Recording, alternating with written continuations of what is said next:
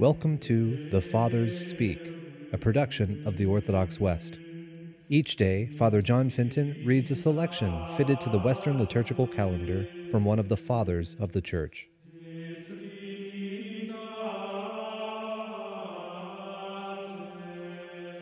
As we are within the octave of Corpus Christi, let us listen to a portion of a homily by our Father among the Saints, Hilary. We believe that the Word became flesh, and that we receive his flesh in the Lord's Supper. How then can we fail to believe that he really dwells within us?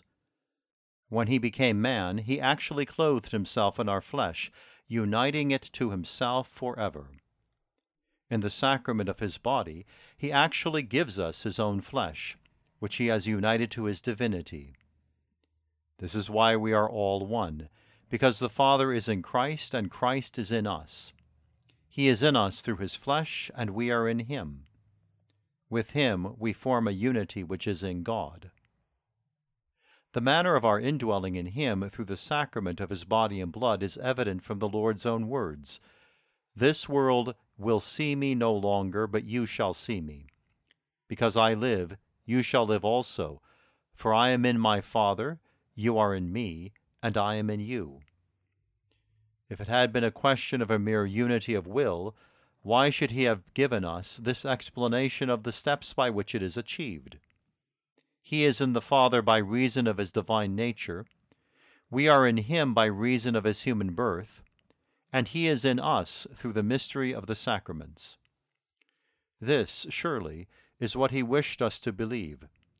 This is how he wanted us to understand the perfect unity that is achieved through our mediator, who lives in the Father while we live in him, and who, while living in the Father, lives also in us. This is how we attain to unity with the Father. Christ is, in very truth, in the Father by his eternal generation. We are in very truth in Christ, and he likewise in us. Christ himself bore witness to the reality of this unity when he said, "He who eats my flesh and drinks my blood lives in me, and I in him." No one will be in Christ unless Christ himself has been in him. Christ will take to himself only the flesh of those who have received his flesh. He had already explained the mystery of this perfect unity when he said, "As the living Father sent me, and I draw life from the Father, so he who eats my flesh will draw life from me."